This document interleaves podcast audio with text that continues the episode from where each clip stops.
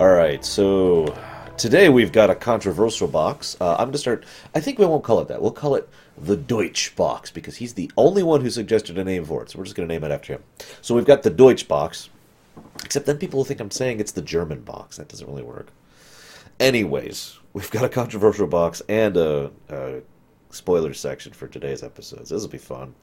This is another example of an obvious plot, uh, except well executed that I like. You know, the uh, the obstructionist bureaucrat, the obvious moral dilemma, the outcome of the hearing. You know, all of that is stuff that is fairly easy to predict and you see coming from a mile away. But I still enjoyed this episode, especially on repeat viewing, especially especially on repeat viewing. Once again, I remind you, no spoilers in the comment section. So.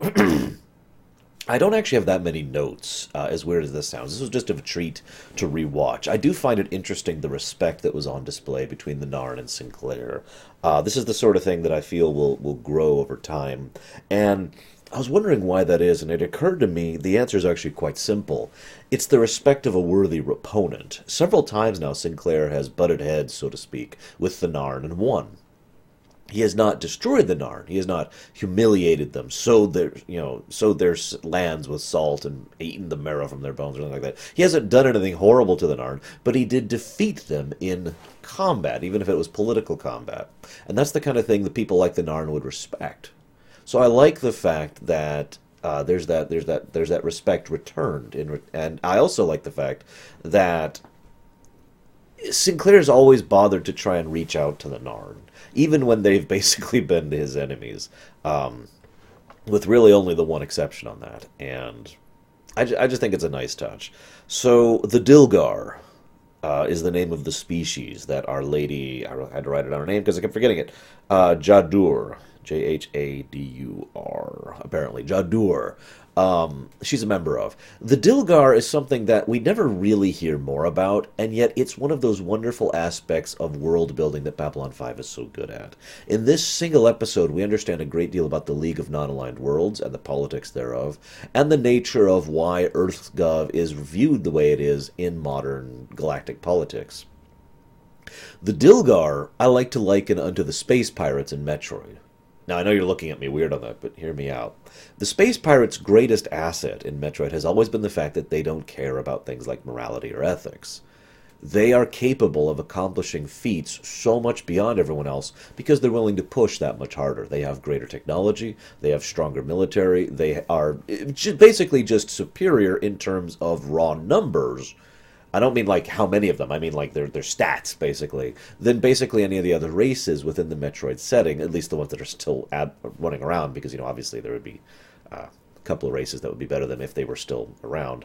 Anyways, and that's what I feel like with the Dilgar, a race that just does not care about the ethics or morality of a situation, a race that was just abstractly conquest. There's one scene where for about two seconds there's a screen that shows, and I actually paused this time around to read it. I didn't write down all the details, but it listed numbers, like four entire sectors that she and her armies personally conquered, and several, several planets whose species were, whose the planetary populations of those entire planets were wiped dry that says something for the mentality of the Dilgar, and it says a lot for the League of Non Aligned Worlds. Also, by the way, we know that the League was around back then, which is also relevant. The League is interestingly presented here because the League has basically been a non entity up until this point in time. This is the first episode where the League steps into the spotlight a little bit, and they will be here in the future, which I think is a good thing. Um, the parallels between this and the UN are obvious, but really you could parallel this to basically any multi country, multinational, multi state organization across human history. Because the, it's always the same idea. In fact, Sinclair himself says it flat out towards the end of the episode are the big guys always going to be pushing around the small? Uh, paraphrasing a little bit. And the idea here is you've got an organization. These groups have the power in this organization. They are stronger. They have more military, stronger economy, more territory, you know, whatever. And then there's a bunch of other powers which combined basically equal out to one of the bigger powers. And in fact, in the League, or, in, in Babylon 5, the entire League of Non Aligned Worlds, which I believe has like 14 seats, I want to say, uh, has one vote compared to, you know, the Centauri who have one, the Minbari who have one, the Narn who have one, and Earth who has one. Now, again, this is all just world building and setting building and politics, which is, of course, why I eat it up. Uh, but one of the things I love about it is it also, again, highlights why Earth is so well respected in in the modern society. Thirty years ago, Earth came around and said, "No, we're coming to the aid of the, the League of Non-Aligned Worlds," and they were basically the only ones who did. The only ones who who put their significant military and economic might behind helping these otherwise disparate worlds fighting against the uni- unified front of the Dilgar. And that's the kind of thing that's going to resonate, and is probably one of the reasons why they were considered, for the first time, a major player in the galactic scenario. Until that point in time, and this is, of course, just juxtaposition, but I imagine uh, Earth Alliance, Earth Gov, whatever you want to call them, was considered just another one of the non aligned worlds until that moment. And then it's like, oh, okay. um, I am reminded a little bit of Mass Effect, but of course I am, because as we've discussed many times, Mass Effect was inspired by Babylon 5. But the, the point remains there was the, the major event during which Earth actually became a major player, and then just catapulted from that point. I never stopped uh, expanding. But I don't want to get too much into that, because that's in the future. Um, then there's the thing about the wind swords. Now, I caught that immediately, but of course I did. Uh, because I've seen this series before. But my point is uh, when I first heard the term wind swords, my first reaction when I first watched this show was, huh? And then I found out who and what the wind swords were, and my response was, oh, God. And this is the first time we find out that the Minbari are not a race of hats. This is something I actually like about Babylon 5 in general. Very few of the races, I should say, none of the major races are a race of hats. Uh, if you don't know what I mean by this, because uh, I've talked about this over in Voyager several times, the idea is it's usually difficult if not impossible especially in a episodic format like a tv show to flesh out an entire culture within a single episode. It's very rarely happens. Um, so when you have an episode where there's a species that shows up and they're only there for that one episode usually they have a hat. What this means is they have basically a character trait and that character trait applies to the whole race universally. It is a way. It, now, some people decry this because it's lazy, and I've been on that side as well. But I think it's a little more gray than that, especially on re- repeat thinking. I've talked about this in Voyager again because it's it's an effort, you know. Sometimes it is done lazily. Sometimes everyone is university, but that's not always done. Sometimes it's done to try and add depth to a race that otherwise would have none, or would just be a race of non-people. You know, trying to add something to them. And of course, as has been discussed, usually major races get fleshed out to the point where they do not have a hat. The point of all of this is here in uh, here in Babylon Five in, in my opinion, at least over the course of the show, none of the major races are a race of hats. And this is probably the first time we really get to see the Minbari be fleshed out past their their current status. The idea of the wind swords, the uh, the militant extremists, the fact that the government was willing to take terrible, disgusting, horrible weapons devised by uh, wrote down her name. I keep remembering her as Deathwalker, so I keep having to write down her name, Jha'dur uh, and, and, and use them in the war against the earth. You know, all that horrible, horrible stuff is just one little shading. It's the beginnings of fleshing out the Minbari as a culture rather than, you know, the hat thing. Um, I love the Narn scenes between G'Kar and Na'Toth. I don't have much to add to that. They're just great chemistry, and it really, again, just helps to highlight Narn mentality. You know, I her willingness, her desire to to fulfill her vendetta oath, which is a pretty important thing we can tell just by looking at it. And his desire to help her do that, but him asking her to sacrifice of it to to accept the non beneficial circumstances just to ensure that the Narn people will be benefited by it. You know, it again goes to that self-sacrificing thing of the Narn and the desire to uh, to keep that oath kind of thing. One little note about that. I love the fact that G'Kar had the opportunity right there, bam, just like that, to take that immortality serum, you know, the longevity vaccine, and to take it for their people, and it would it would bolster their people and help them help the entire Narn regime to new heights of power and glory. And all she asked for that was his assistant's head, Na'Toth's head, delivered to her within the hour. It's all she asked for that, and he declined. I mention this because this is the second time now that we have seen that G'Kar is not an evil character. Now, most of you who are watching this have seen this series before, and so your response is, well, duh! But remember, from the perspective of the first time you watched this, G'Kar was portrayed as a villain for most of the episodes, uh, most of the lead up to this point. And there was that one little shading in, I forget the name of the episode, where he helped out. I can't remember her name. God, I can't remember anyone's names today. The one, you know, no one is who they seem to be. That little tidbit. That's the first hint that G'Kar was not a villain. And then there's this bit where he refuses flat out to do the evil act to benefit his empire, even though cold calculus says that is an easy bargain. Just done. One life for a trillion. Done. Easy. And yet, he refuses. I also think it speaks uh, volumes of how strongly the Narn in general view oaths. Remember, he said he would help her. He swore he would help her fulfill his, her oath after this was all done. And he was unwilling to go back on that. And I like that. And that'll say that that'll kind of lead where G'Kar goes in the future too. Garibaldi's stance is finally etched in stone in this episode as well. A lot of things are coming full circle in this one. Uh, Garibaldi, of course, is the detective. I've just called him this many times, but you remember, I never wanted to call him security or a cop. And the reason why is because Garibaldi is actually not lawful good. He's chaotic good. And now I nerd speak for those of you who don't get it. The point being, Garibaldi wants to do what he believes the right thing, and everything else can go to hell. He wants to do things by the rules. He adheres to the rules when he has to, but he is more than willing to go around the rules. Now, we've seen this in little things up to this point in time. We've seen him bypass the rules with regards to Ivanova's communique, back Earth, uh, with regards to the coffee beans, again, Ivanova. There's been a few little details throughout the series so far where he has been willing to bend or bypass or break the rules because he believes what he was doing was right. That this episode really etches that in stone the, they have a direct orders from EarthGov to, to extradite her back home so they can use her serum and yabbity freaking blue. And Garibaldi's response is no. In fact, I wrote it down and I quote, uh, "Those orders stink."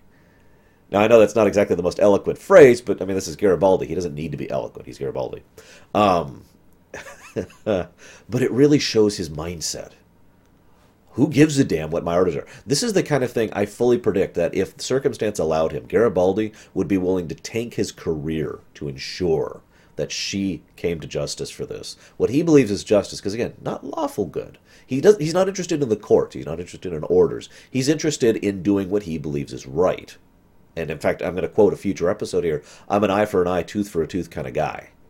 To him, the only acceptable response is that this butcher, this massacre, woman gets punished for what she did. Vengeance is on his mind. And you could argue there's some justice involved there as well, but I gotta be honest, the only justice I could see in this situation is what actually happens with the Vorlons at the end. I know that sounds weird, but remember, vengeance is about you hurt me, so I'm gonna hurt you.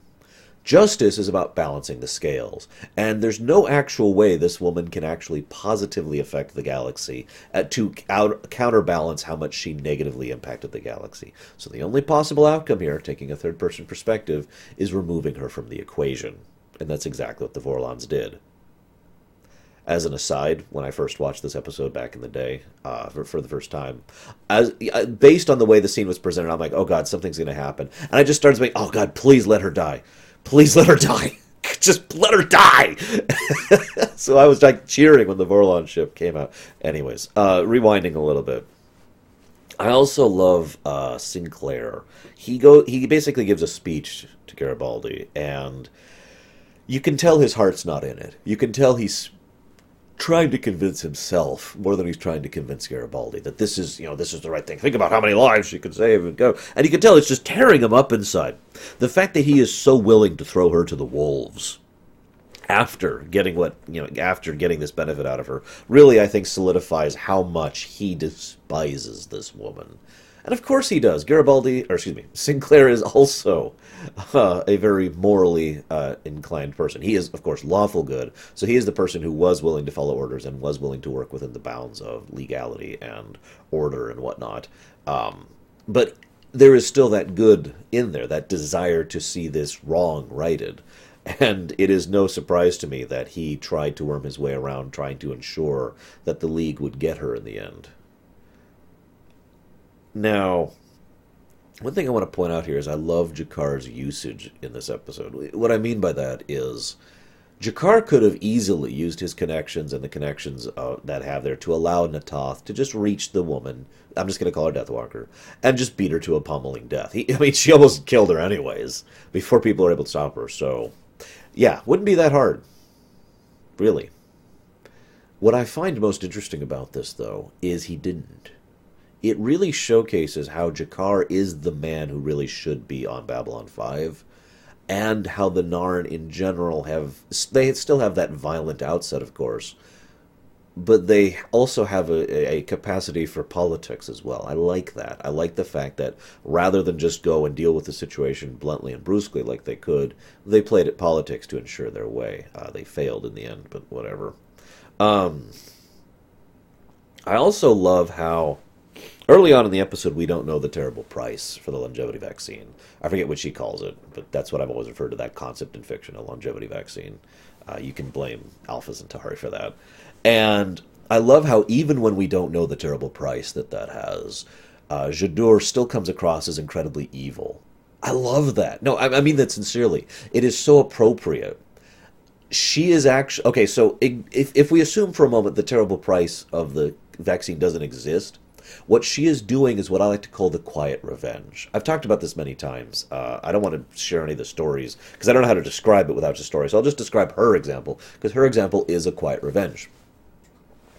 I am one of the my I and my people are one of the most hated, feared names in the galaxy. And everyone hates us, and everyone tells their children and their grandchildren about how terrible and horrible we were. And now they're going to have eternal life well, effectively eternal life, extremely elongated life, and removal of disease from their lives, all because of me. And they will have to praise me and my people for the remainder of their days. That is the quiet revenge. That is the most satisfying form of revenge, uh, speaking personally. But unlike her, I'm not hideously evil, which brings me back to my point. She is doing this solely out of revenge. You know, she's not doing this because she wants to benefit or anything like that. She just wants the galaxy to suffer quietly. Of course, as we find out, there's actually worse behind that. You know, you have to kill someone to to make this work, which well, we'll leave that. Oh, God, we'll leave that for the controversial box. Um, so, one of the things I wanted to point here, uh, I had someone comment that Babylon 5's peace is already breaking apart by episode 9 and while I get where they're coming from that, I don't think that's really what's going on here. You'll notice that we've only really seen the politics of Babylon 5 as an aggregate, like twice so far. This is not the peace, the fragile peace being shattered. This is the fact that that fragile peace doesn't exist yet we still don't have the fragile peace. We're still working up to that point. The League of Non-Aligned Worlds and the Council are still in this weird, not quite balanced state yet, and it will be some time, I feel, before we actually get to the point where we can really get into the meat of that and have them function uh, in the future. And it that will happen in the future. I'll just go ahead and tell you that now. Uh, one last note here: I love the ingenuity of Ivanova's tactic to buy time. Uh, you get the impression that Babylon 5 is at least moderately well defended, and I like that. But of course, the number of ships that come through is is worrisome and would probably cause casualties on what is effectively a civilian station.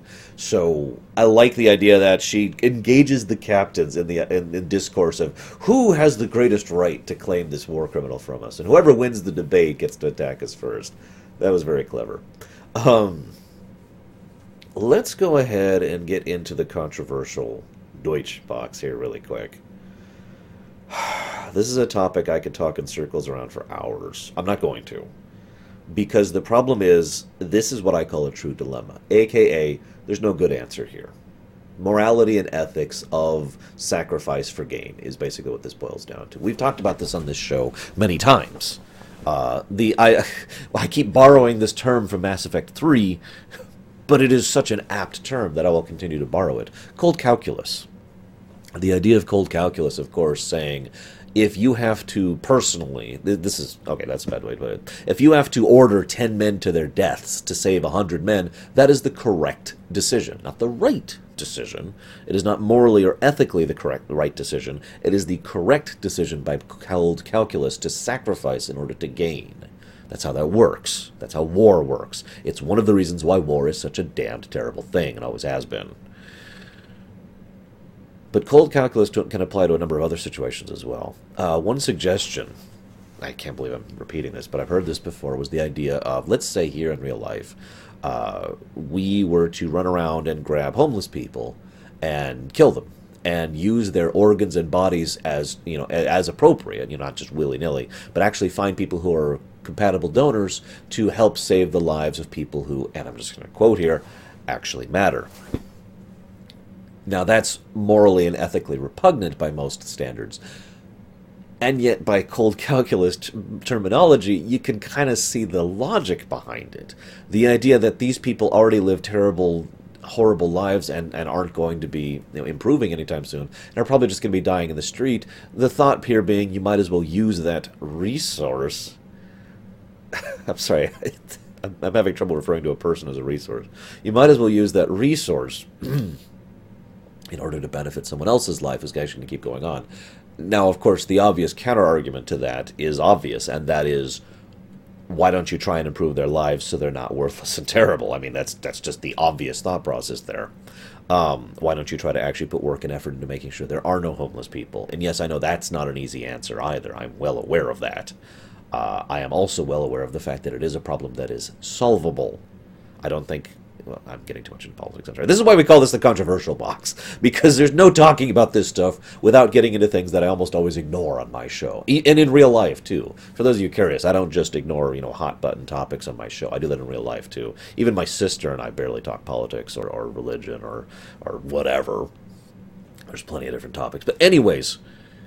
The, mor- the morality of this, though, is what I want to examine. Because let's assume we actually did get this longevity vaccine from her.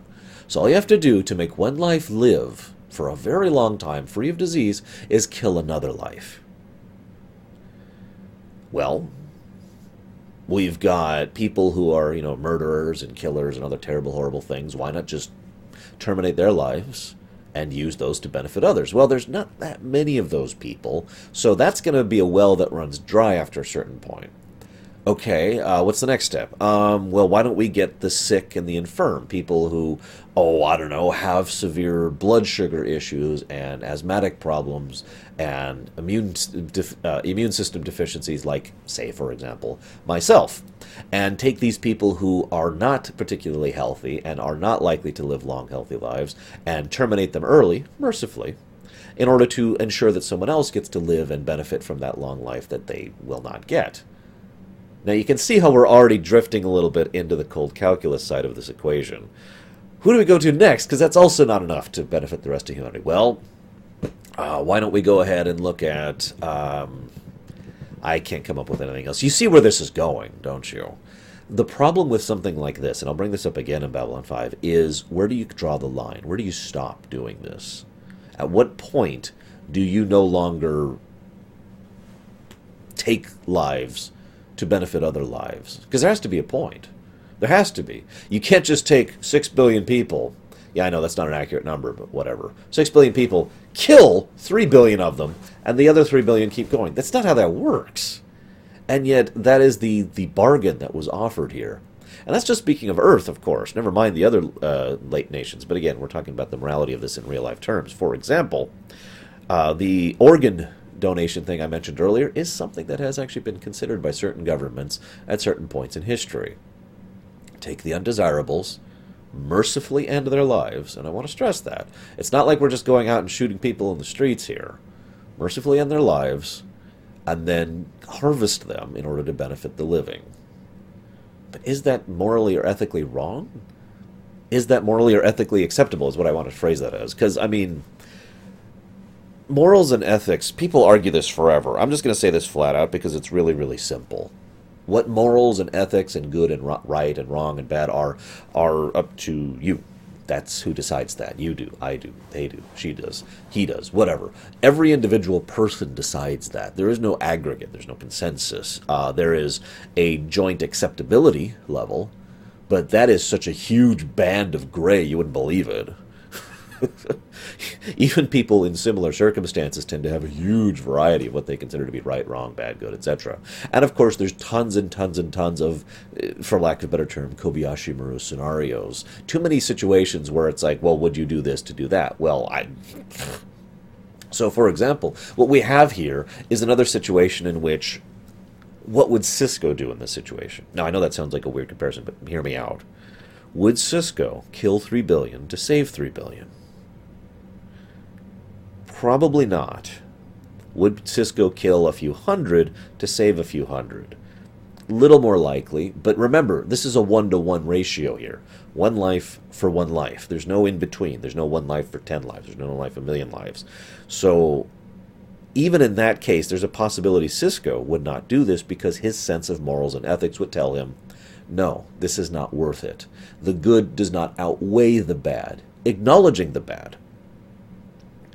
The second question is, what would a Justice Lord say about this? And now, now, for those of you who have never heard me make this comparison before, because I know there's plenty of people watching my Babylon 5 stuff without my other stuff, um, I've always felt that when it comes to morally and ethically questionable situations, you can divide it into Sisko's and Justice Lords.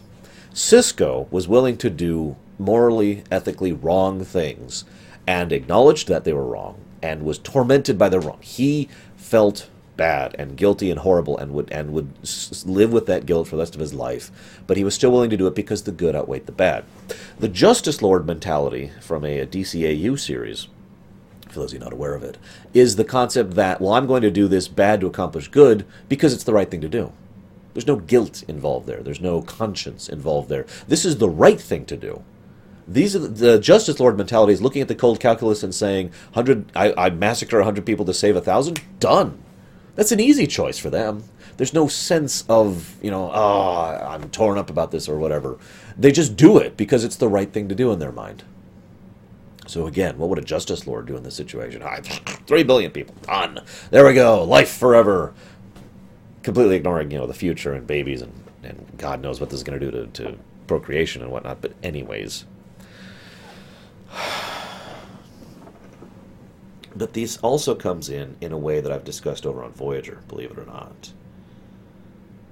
Do you remember the episode? Uh, I don't remember the name of it. It's a season five episode. Uh, we covered it not too long ago about uh, Gul said, I want to say. It was a, it was the doctor and a hologram of a Cardassian who was performing extremely ethically questionable things in order to you know save lives whatnot. That episode. Uh, this exact same concept came up there, so forgive me for the repetition. But the idea is, let's say under these circumstances, we try to use this this great and wonderful serum that she has developed in order to save lives. Now, what I find interesting is this episode of Babylon 5 never brings this topic up. At no point does the concept of tainted data even enter the script, not even once. Instead, it is all about whether or not she should be punished, regardless of the good she can do. I mention that because there is a large school of thought here in reality, in real life, that tainted data is exactly that. That it should not be used. That it, that that if we uh, and I've, I've talked about this before. You know, some people look at that and say, "Well, that's wasteful." The data exists. Yes, it's regrettable that it came at the cost of suffering and horror, but the data exists. It's done. We can't undo that. Let's at least try to do some good in the galaxy. That's the first mentality, right? That's the, that's the one perspective. The other perspective is all we're doing then is justifying it. All we're doing then is making it acceptable. And what happens when escalation occurs? When someone says, well, we need to accomplish this greater good, so for the greater good, Tau! Um, and that happens. And then th- so things are accomplished. Again, a, a, great evil is, is done in order to accomplish a greater good. And what happens when that becomes accepted as well? And that becomes justified because we use that tainted data and again and again until it gets worse and worse and worse. It's validating the actions of the, the, the sick and the decadent and the horrible and the evil by saying, well, you did this terrible thing, but I'm still going to benefit from it. Those are the two perspectives of this mindset. And I'm not saying either is right or wrong, by the way. Uh, that's not the point of this. Again, as I said earlier, there is no right or wrong with regards to this. There's no easy solution. There's no good answer unless you happen to be a Q and you walk in and you go, oh, I can fix this. There we go.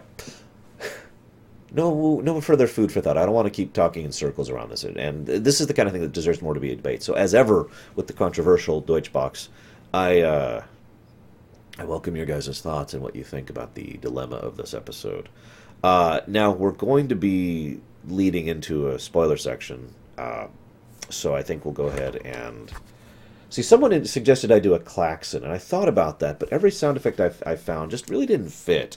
So I'm afraid we're going to have to go with the best sound effect of all me killing my throat.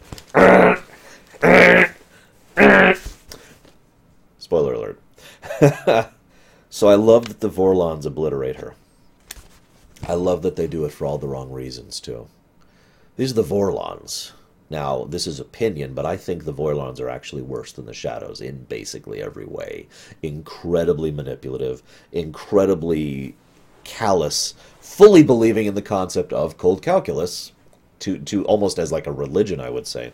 And on top of that, um, yeah, their design here was not to save us from ourselves or to prevent some great horror. No, they just wanted to ensure that we were kept in our little box where we should be until we're ready to be pointed at the shadows.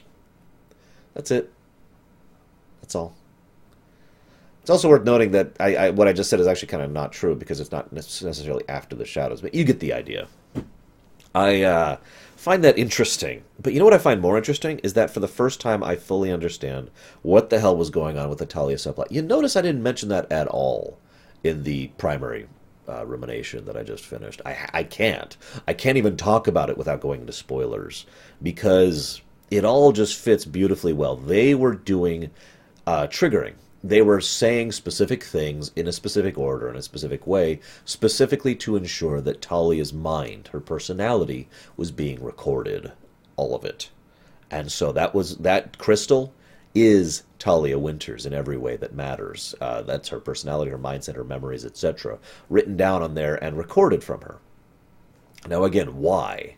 Well, we know the answer why now that the series is done. They actually intended to bring Talia back.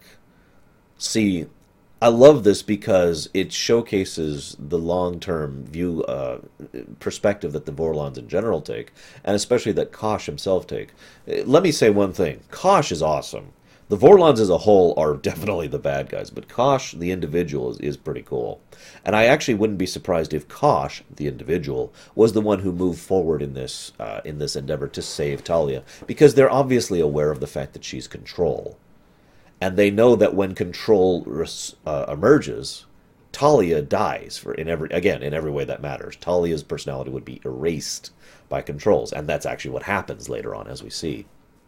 So the crystal was a method, and I love that they did this in episode nine of season one. That is so early on. They they did this so that they would have that imprint of the original Talia to be able to basically make a new Talia. It would not be Talia Winters. It would be, a, in all in every sense of the word, a clone of Talia Winters, but it would be a way to keep the actress and her and the character in the show after Control's emergence.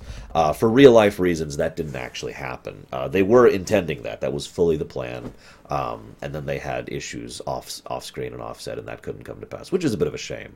But I love that that seed was planted so early on. I love that type of storytelling. That's all I got for today. We'll see you guys next week where we start talking religion. I think every episode's gonna have a controversial box like from now on, isn't it? Oh, whatever. Bring your pitchforks. We'll see you next time, guys.